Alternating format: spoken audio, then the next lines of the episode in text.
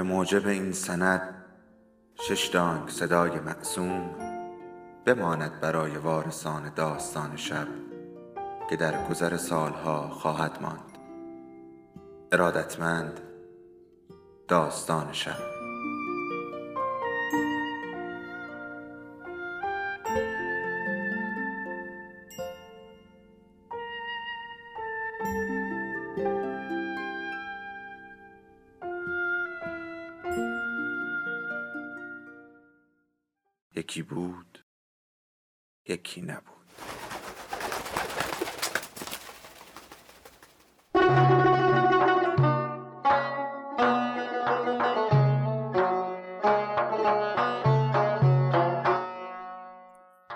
حدیث نفس مهرولیا جلد چهارم از چهار پاره مادران و دختران.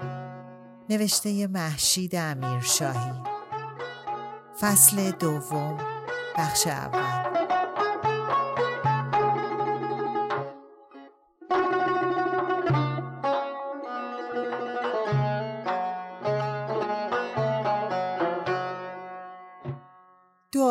شاپرک چسبیده به هم بر میز گرد بیسترو قرار داشت و چانهش در دو دستی که فقط نوک انگشتان کشیدهش از آستین بلند پیراهن پشمی بیرون بود. رخسارش با پوستی به رنگ میخک صورتی به قنچه نو شکفته میمانست که میان کاسبرگ پنجه ها و کرک نرم سر آستین بر ساقه ساق رویده باشد. رضایتی که در چشمان فندقی رنگش با درخشی نرم و بر لب قیتانیش با سایه از تبسم بازتاب داشت. به علت گرفتن حکم استخدامش بود. نه به دلیل آگاهی از نگاه پرحسرت زن میان سالی که در کنار پیشخان در حین گفتگو با صاحب کافه چشم به او داشت. زن حرف می‌زد با صدایی بم و شمرده چون جده ای که به قصد خواباندن نوهی فرمان بردار قصه بگوید و به شیوه سخن گفتن اروپاییان شرقی ها همه قلتان و قران نیم صوت ها همه زبر و زیری تمام ایار گاهی نگاهش را از شاپرک می گرفت و متوجه خیابان می کرد. با سر به بیرون اشاره کرد و از کافه چی پرسید چراغونی نوئل یا پس مونده جشن یازده نوامبر سیمهای سنگین از حباب لامپ چون توخهایی بی پایان رشته در رشته بر گردن گذر سنت آنتوان آویخته بود و پرچمهای سرنگ و سگوش کوتاه و بلند پارچه‌ای و کاغذی دیوارها را از دور به رو تختی چهل تکهی شبیه می کرد. در انتهای گذر ستون میدان باستیل از ورای بام خانه ها دیده می‌شد و بر تیغش سروش آزادی با دو بال نیم بسته و دو بازوی نیم باز یک پا را از زانو خمانده بود و بر نوک پای دیگر به رقص بود یا هوای پرواز داشت. صاحب قهوه خانه لبها را جمع کرد و گفت آ مادام پاتریک باز نوامبر گذشت. نوئلم باز در راهه و لیوانی لبالب از شراب را بر پیش خان گذاشت. شاپرک سر را به طرف آن دو گرداند. مادام پاتریک گویی پاسخی قانع کننده شنیده است دنباله صحبت پیشینش را گرفت. هم خودش هم زنش صنعتگر بودن. بی همتا. اون در تعمیر ساعت این برای رفوی دانتل. زن تردو رو میشناخت. قهوه چی با غرور گفت ژرمن همه رو تو این راسته می‌شناسه. اینجا دنیا آمده. بزرگ شده. بچه محله.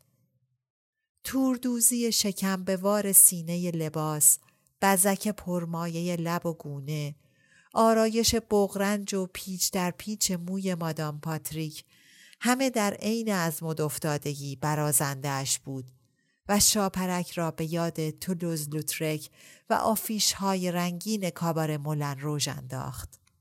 در دل گفت من باید نقاش می شدم. با این فکر تقویم جلد چرمی و خودکار چهار رنگش را از درون کیف بیرون آورد و پس از گذاشتن عینک و روشن کردن سیگار شروع به قلمی کردن طرحی از زن کرد. مامان دوست نقاش زیاد داشت. تمام دوران کودکی در میان دوستان شهر بانو لولیده بود.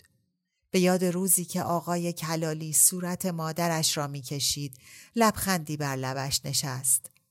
در ابتدا با هر حرکت دست نقاش از کنار صندلی شهربانو به طرف بوم نقاشی میدوید که خط جدید را بر پرده ببیند.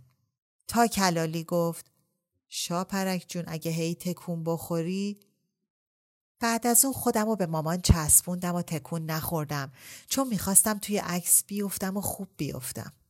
سه چهار سالم بود. مصاحبه با رئیس مؤسسه و دیگر تشریفات اداری و بالاخره امضای قرارداد استخدام همه همان روز انجام شده بود و هنوز خبرش را کسی نداشت. دلش قنج می‌زد که نتیجه را با همه در میان بگذارد. حضوری. تلفنی فایده نداره. جز به مامان که مجبورم. دخترش شوکا کوچکتر از آن بود که در شادی او شریک شود و به آمدن شوهرش پرسی مانده بود تا برسد و خبر را بگیرد. با شادی و بیتابی انتظار این دو را می‌کشید تا به خانه مادر بزرگش مهرولیا برود و مطلب را با خاله اش شهرزاد و دختر خاله اش گلاره عنوان کند. تا برسم میگم بگو چه کاره ای تا بگویم کیستی. به این شوخی فقط گلاره و اولی میخندند. بقیه معتقدن لوس است. گلاره لابد می‌گوید جون جون بیا جشن بگیریم. خال زوزو چیزی نمی‌گوید. فقط چشمهایش از ذوق به برق میافتد. اولی احتمالا اول می‌گوید کارت درست شد؟ باز دروغ بگو. هزار بار شکر. بعد درست شدن را به حساب خودش می‌گذارد و می‌گوید می‌دانستم. همش به برکت دعاهای من. مامان می‌گوید من هیچ لامذهبی را ندیدم که به اندازه اولی دست به دعا بردارد. اولی می‌گوید من با مذهب کار ندارم اما با خدا مامان می‌گوید نشد تو اول تکلیفت را با خدا روشن کن اولی کفری می شود قور می زند یعنی چه سرتق تو به همه کار من کار داری؟ نمی‌دانم مامان کی تلفن می کند که خبر را بدهم. فعلا که دور کنفرانس هایش شروع شده. از این دانشگاه به آن دانشگاه. از این شهر به آن شهر. جای ثابت ندارد. به بابا هفته دیگر که میبینمش خواهم گفت. مامان را نمی‌دانم ولی بابا حتما می‌گوید دقت داشته باش جانم. وقتی همه کارها به نظر بیعیب و نقص می آید حتما یک جای کار می لنگد. اولی می گوید کاش می شد از ابراهیم پول قرض گرفت چون با این همه بدبینی حتما انتظار ندارد آدم پولش را پس بدهد. ولی مگر می شود مادر جان این پدر تو از جان راحت تر می گذارد تا از وچه رایج. تو هم مبادا صحبت پول مول با بابات بکنی ها. صبح روزی که 18 سالت شد به زوزو تلفن کرد و گفت دیگر از امروز من نسبت به شاپرک مسئولیت مالی ندارم. به مادرت بانو جرأت نکرد. بانو رو اگر آن روز کارت می‌زدی خونش در نمی آمد. می گفت پس من صورت حساب این 18 سال را که مسئولیت داشته و نم پس نداده برایش بفرستم. اولی داستان را با نمک تعریف می کند. به جزئیات با آب و تاب کلی می خندیم. به نظر مامان ماجرا خوشمزه نمی آید. راستش اصلا حوصله شنیدن داستانهای بابا را ندارد. ولی به نظرم بابا تفلکی واقعا عاشقش بوده. دیلماجی به چند زبان در شعبه لندن مؤسسه و بخش روابط عمومی هم آبرو داشت و هم دستمزد خوب. گرچه درسی که خوانده بود با پستی که گرفته بود تجانس نداشت. دیگر چه چاره؟ تنگنای بازار کار مگر مفری میگذاشت. قوانینش تحمیلی بود. قابلیت مورد تقاضا باید عرضه می‌شد نه مدرک و دیپلم. در رشته تحصیلی شاپرک واویلا کمتر روزنه گشایشی به چشم نمی‌خورد. متخصص برونز لورستان اینجا کسی نمی‌خواهد. اصلا چرا باستان شناسی خواندم؟ قبلش به خیلی رشته ها فکر کرده بودم. حقوق، تئاتر، داروسازی. اما نمی‌دانم چطور شد که یک مرتبه به قول مامان ویرم گرفت به باستان شناسی. مامان اولش باور نمی‌کرد می‌گفت باز از این شاخ به آن شاخ همین دیروز صحبت فضانوردی می کردی. وقتی گفتم اسمم را هم نوشتم ذوق مامان یادم نمی رود. البته فقط گفت هر رشته ای بخوانی من پشتت ایستادم. میدانی که. می‌دانستم. بیشتر از ذوقش از این بابت بود که این رشته بوی برگشتن می‌داد. چون همه فکر و ذکرش این بود که برمیگردیم. که باید برگردیم. راستش هیچ بدم نمی آمد با آن گروه لهستانی. در تنگ بلاغی حفاری می کردم. می‌گویند یک حسچه شرابگیری 1800 ساله آنجا پیدا کردند. با خمهای فراوان. محل از شیراز چندان دور نیست. اولی می‌گوید شراب شیراز همیشه معروف بوده. شراب خلر شیراز. نشنیده بودی؟ باز دروغ بگو. به هر حال این طور بوش می آید که شراب اولین بار در ایران انداخته شده. بعد از کشف تهمانده آن شراب هفت هزار ساله توی تپه حاج فیروز در حوالی کوههای زاگروز دیگر تردیدی نیست. به پرسی گفتم شراب کهنه میخوایی بفرما هفت هزار ساله به قول فرانسوی ها کودی میو بهترش رو داری رو کن. پرسی پرسید کسی هم توانسته مزهش را بچشد؟ گفتم چشیدن که نه لابد یکی انگشت زده و بعد انگشتش را لیسیده. پرسی گفت شرط میبندم همان هم طرف را مست کرده است. و بعد با آن قیافه جدی که هر وقت قصد مسخره بازی دارد به خودش می‌گیرد اضافه کرد خیال می‌کنی برای یک لیست شراب هم آنجا شلاق بزنند در مهد شراب خواستم جوکی را که از دایی بشیر شنیده بودم برایش ترجمه کنم. فقط تا اینجا رسیدم که یک عده می روند پیش یکی از مراجع و می‌پرسند با در نظر گرفتن اینکه در امشی نیم درصد الکل هست آیا می شود از آن برای کشتن حشرات استفاده کرد یا خیر؟ و جلوتر نرفتم. نتوانستم چون بقیهش قابل ترجمه نبود. اما پرسی آنقدر طلبکاری کرد که مجبور شدم جواب را برایش سرهمبندی کنم. اگر الکل موجود در امشی حشره را شنگول بکند استعمالش جایز نیست. پرسی خندید و گفت اینکه با نمک است چرا می‌گفتی ترجمهش لوس می شود؟ هر وقت فارسی یاد گرفتی می‌فهمی مقصودم چیست. و برای مزه مزه کردن نمک داستان به فارسی شوخی بشیر دوست قدیمی مادرش را بر گوشه صفحه تقویمش نوشت و همانطور که او تعریف می کرد دو قسمت اول را شمرده و آرام در دل تکرار کرد.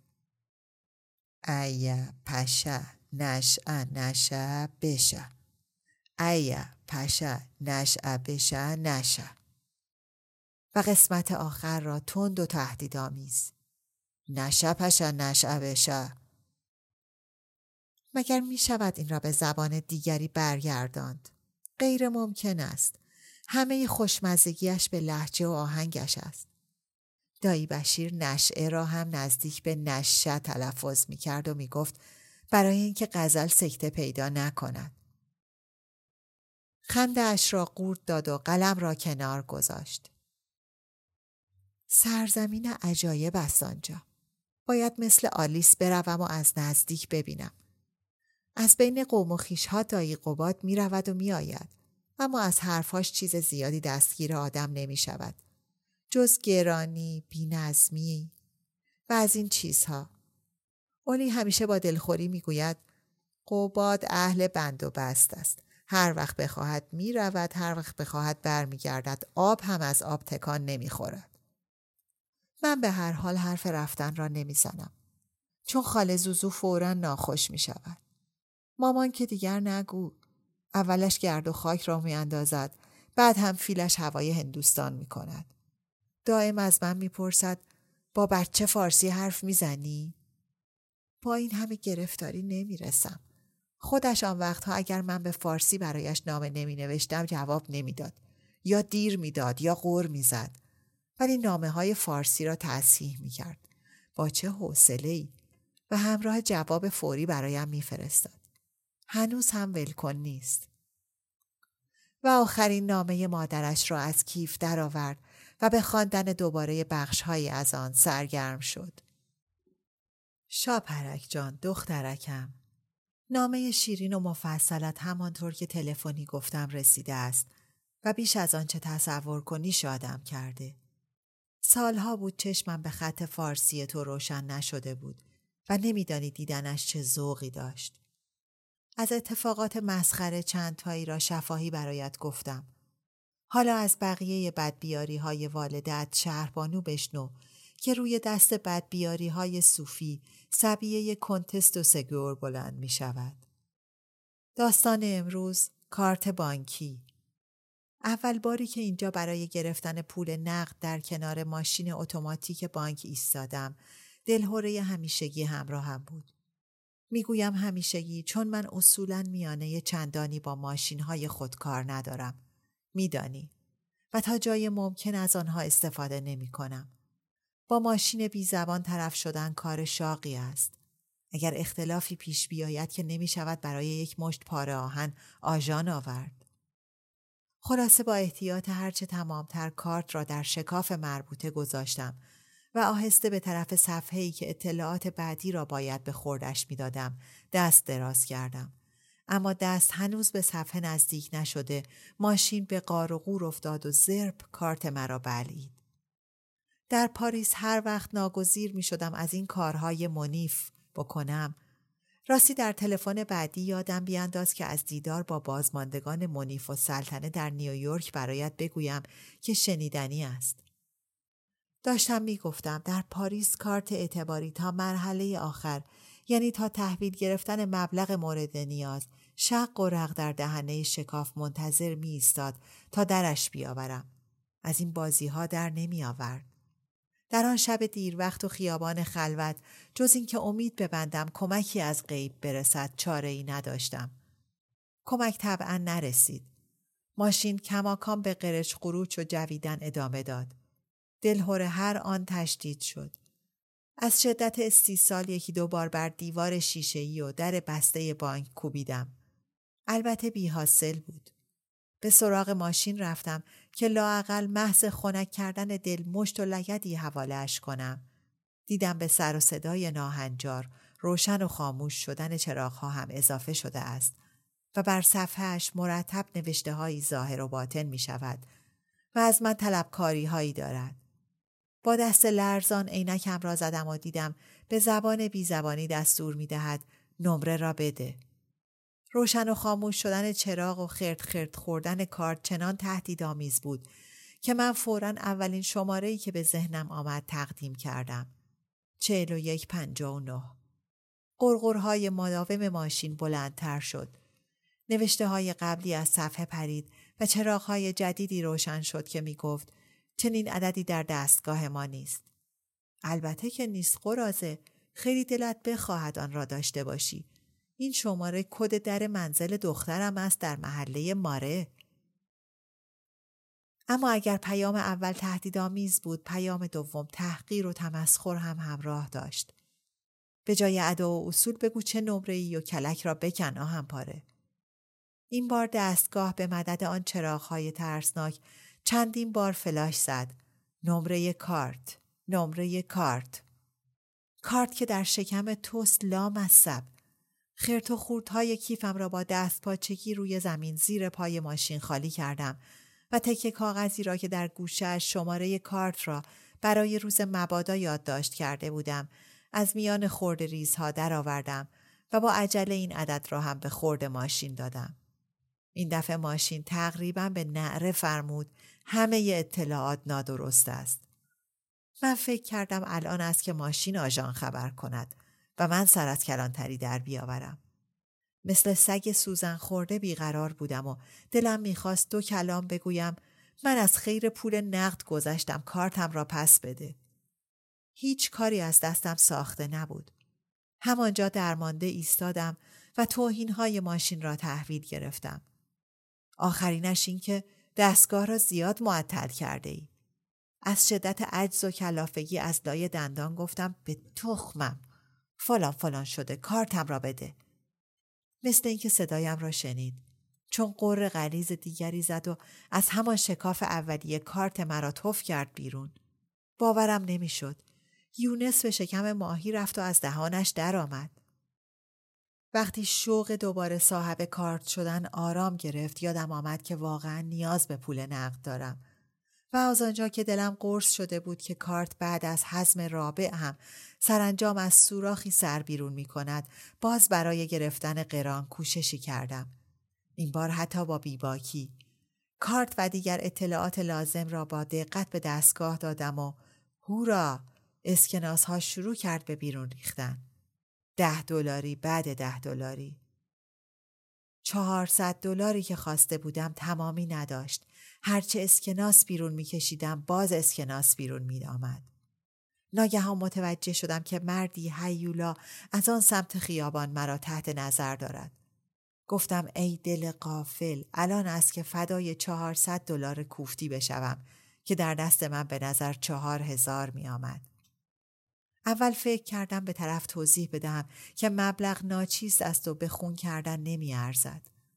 بعد گفتم من چه توضیحی دارم به این دزد آدم کش بدهم خود خاک بر سرش بیاید و ببیند چقدر است. در همان موقع صدای مرد از آن طرف خیابان بلند شد که با ادب تمام می‌پرسید بالاخره تمام شد اگر اجازه بدهید من هم می‌خواهم مختصری پول بگیرم نیم ساعت هست معطلم من فقط توانستم بگویم You too? Money? But of course, I'm sorry. و از شدت شرمندگی از آنجا تا خانه دویدم. شاپرک تهمانده خندهاش را هم بیرون ریخت.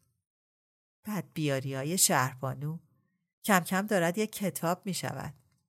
اه چرا پورتابل ندارد که آدم بتواند تماس بگیرد؟ وقتی شکایت می کنم با خنده می گوید در ایران به تلفن همراه می‌گویند چوسیفون می‌دانستی کاش اقلا خودش زودتر تلفن کند تا از کار تازه هم برایش بگویم. داشتن پیشه مهم بود. سرشت پیشه نه چندان. چه لذتی داشت این سبکبالی بینیازی آزادگی. بر پای خود ایستادن و به درآمد شوهر بی بودن. برای جیب مادر یا کیسه خاله نگران نشدن. لباس خریدن، سفر رفتن، مهمان داشتن، فیلم و تئاتر دیدن، به کس و کوی هدیه دادن. شادیانه این استقلال پاکت هایی بود که در اطراف پایه های سندلیش سوار بر هم قرار داشت. شاپرک نفسی از روی رضایت کشید و سیگار بی خاکسترش را در زیر سیگاری تکاند. بعد آن را در فرو رفتگیش جا داد. دستش را میان زلف پر و کوتاه و در هم پیچیدهش کرد و با دست آزاد فنجان را برداشت و تهمانده قهوهش را سر کشید. به آوای بلند از صاحب قهوه خانه که پیش خدمتی را هم خود بر عهده داشت خواست. یه شیر قهوه دیگه لطفا. میشه؟ گارسون با صدایی کشدار گفت میشه مادمازل میشه. و به ور رفتن با شیرهای فلزی گوشه پیشخان سرگرم شد. مادام پاتریک باز با حسرت چشم به شاپرک دوخت و دست راستش به طرف لیوان شراب دراز شد. توردوزی آهار خورده سر آستین در برخورد با لبه چوبی پیشخان صدای خسخس برگ خشک داشت. انگشتان مادام پاتریک به دور پایه لیوان پیچید و آن را بلند کرد. لبش که به رنگ مایع داخل جام رنگامیزی شده بود قنچه شد و با ظرافت شراب را مکید. وقتی جام را زمین گذاشت با آهی گفت وقتی من و تفلکم پاتریک اینجا زندگی می کردیم ماره محله دباغ و شیشه بر و بخاری ساز بود. حالا دیگه چرم؟ حرفا می‌زنی. همه چی پلاستیکی. خونه هام همه با مازوت و برق گرم میشه. آخر قرن بیستم که دیگه اوستاکار قدر و قیمتی نداره. نه نه نه اصلا نداره. و بعد مکسی اضافه کرد. اگه گاوروش ناقلا این دوره این ورا بود کار رفیق شیشه برش کساد می‌شد. آخه شیشه هام کمتر میشکنه. و ای به بمی صدا و قلزت ماتیکش از گلو بیرون ریخت. شاپرک از خود پرسید گاوروش ویکتور هوگو بود که شیشه ها رو میشکست یا کید چارلی چاپلین؟ کافه چی در میان بخار و قلقل استوانه های ورشویی قهوه جوش و آب گرم فنجان شیر قهوه را حاضر کرد و در سینی گذاشت و سپس با دنگی و زنگی صورت حساب شاپرک را از ماشین حساب تحویل گرفت. قهوه خانه که بیشتر پاتوق اهل محل بود در این وقت روز خریدار چندانی نداشت. سوای زن و شاپرک بر میز کنار پنجره زوج جوانی که تصادفاً گزارشان به آن برزن افتاده بود قهوهشان را خورده بودند و در سکوت وقت میگذراندند و بر میز کنج چهار نفر که پیدا بود مشتریان هر روزند با تردماغی ورق بازی می کردند. یکی از چهار که کتی چرمی و کوتاه برتن و کاسکتی لبهدار و تیره بر سر داشت در حال بر زدن ورقها کافه چی را صدا زد. مارسل چهار تا بشکه ای. مارسل با اعتراضی ساختگی گفت او پیر باز باختی؟ او یکی از حریفان پیر کل اش را از پشت بره ماهوتش خاراند و با لذت گفت روزگار دیگه. مارسل لیوانهای شکمدار را یکی پس از دیگری به زیر شیر آبجو گذاشت و از مایه کهربایی رنگ شفاف پر کرد و کاکل کف هر یک را با لبه کاردی گرفت و هر چهار را بر میز پهلویی بازی کنان چید. و با سینی و صورت حساب به سمت شاپرک روانه شد. زن بی آنکه صدا را بالا ببرد پرسید میگم آ به نظرت غریب نمیاد؟ و خود جواب داد چرا؟ خیلی غریبه که از میون او این همه آدم سرشناسی که تو این محله زندگی کرده گاوروش از همه معروفتر و محبوبتر باشه. قهرمان خیالی یه رمان. و گویی در واکنش به اعتراضی که کسی بر لب نیاورده بود فورا و با قاطعیت تکرار کرد. چرا چرا هست؟ گارسون فنجان قهوه شاپرک را در میان خورده ریزها بر میز گذاشت و از همانجا خطاب به زن گفت آه رمان و برتری حقیقت داستانی را بر حقیقت زندگی در لحنش گنجاند. مادام پاتریک سری به تایید جنباند و چشمها را از شاپرک برداشت و در دور دست به بال سروش آزادی دوخت. درسته که خونه گاوروش اون سقا خونه نیمه تموم گچی شکل فیل یادته؟ تو میدون باستیل فقط تو کتابه اما بیرو درواسی برای من از سوزن کلوپاترا که براش لشکر و لشکرکشی شده واقعی تره. و مثل داوری که بخواهد حکم بیچون و چرای نهایی را صادر کند گردنش را افراشت و گفت آره آره شاپرک با تشکر صورت حساب را از گارسون گرفت و فکر کرد شاید باید نویسنده می شدم.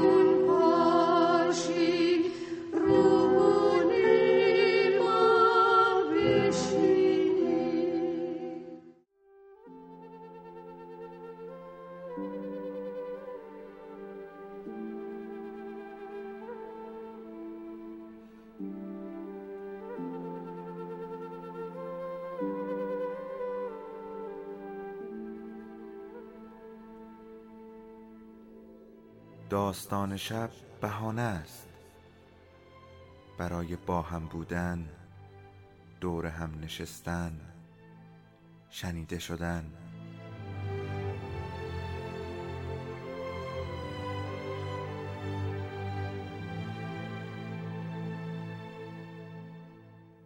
صدای افسانه ها رو میشنویم.